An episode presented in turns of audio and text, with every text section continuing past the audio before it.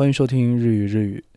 在第三十五期节目中，我们曾介绍过以汉语普通话为母语的人士，在辨别日语中的无气无声音与有声音的时候，可能遇到的困难。迄今为止，这期节目收到的唯一一则听众反馈是：“这也太难了。”呜，我表示同意。假如打开东京都立大学就此问题专门制作的在线变音练习集，予算のほとんどを戦費に使っている。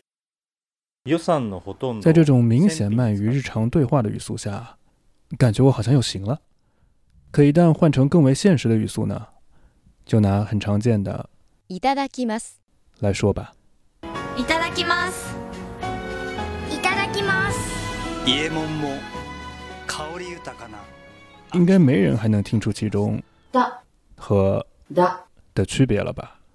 当我怀着这样的想法向讲日语的人士求证时，得到的答复是： I have never seen a native speaker who has difficulty distinguishing them.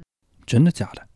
怀着不甘、后惧与自虐的心情，每当在影视歌中听到一个貌似模棱两可的相关例子时，我都会拉住人问一问，比如まるで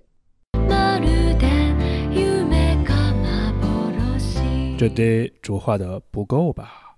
まるでまるで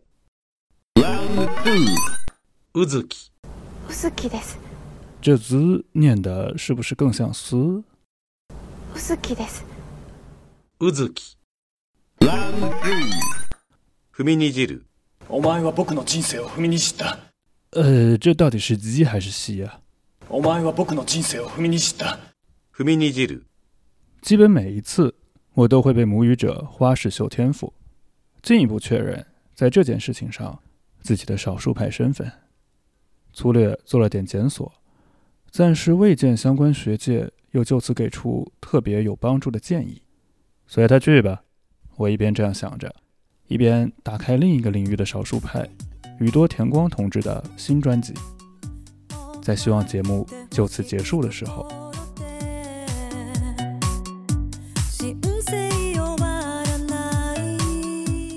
嗯，人生人生有完没完？We shall rest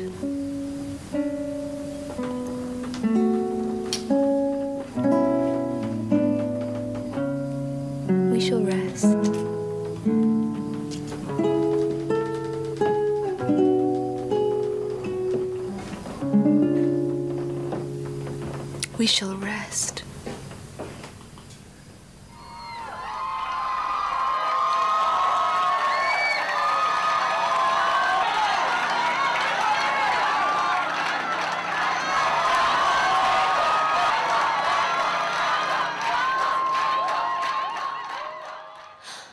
人生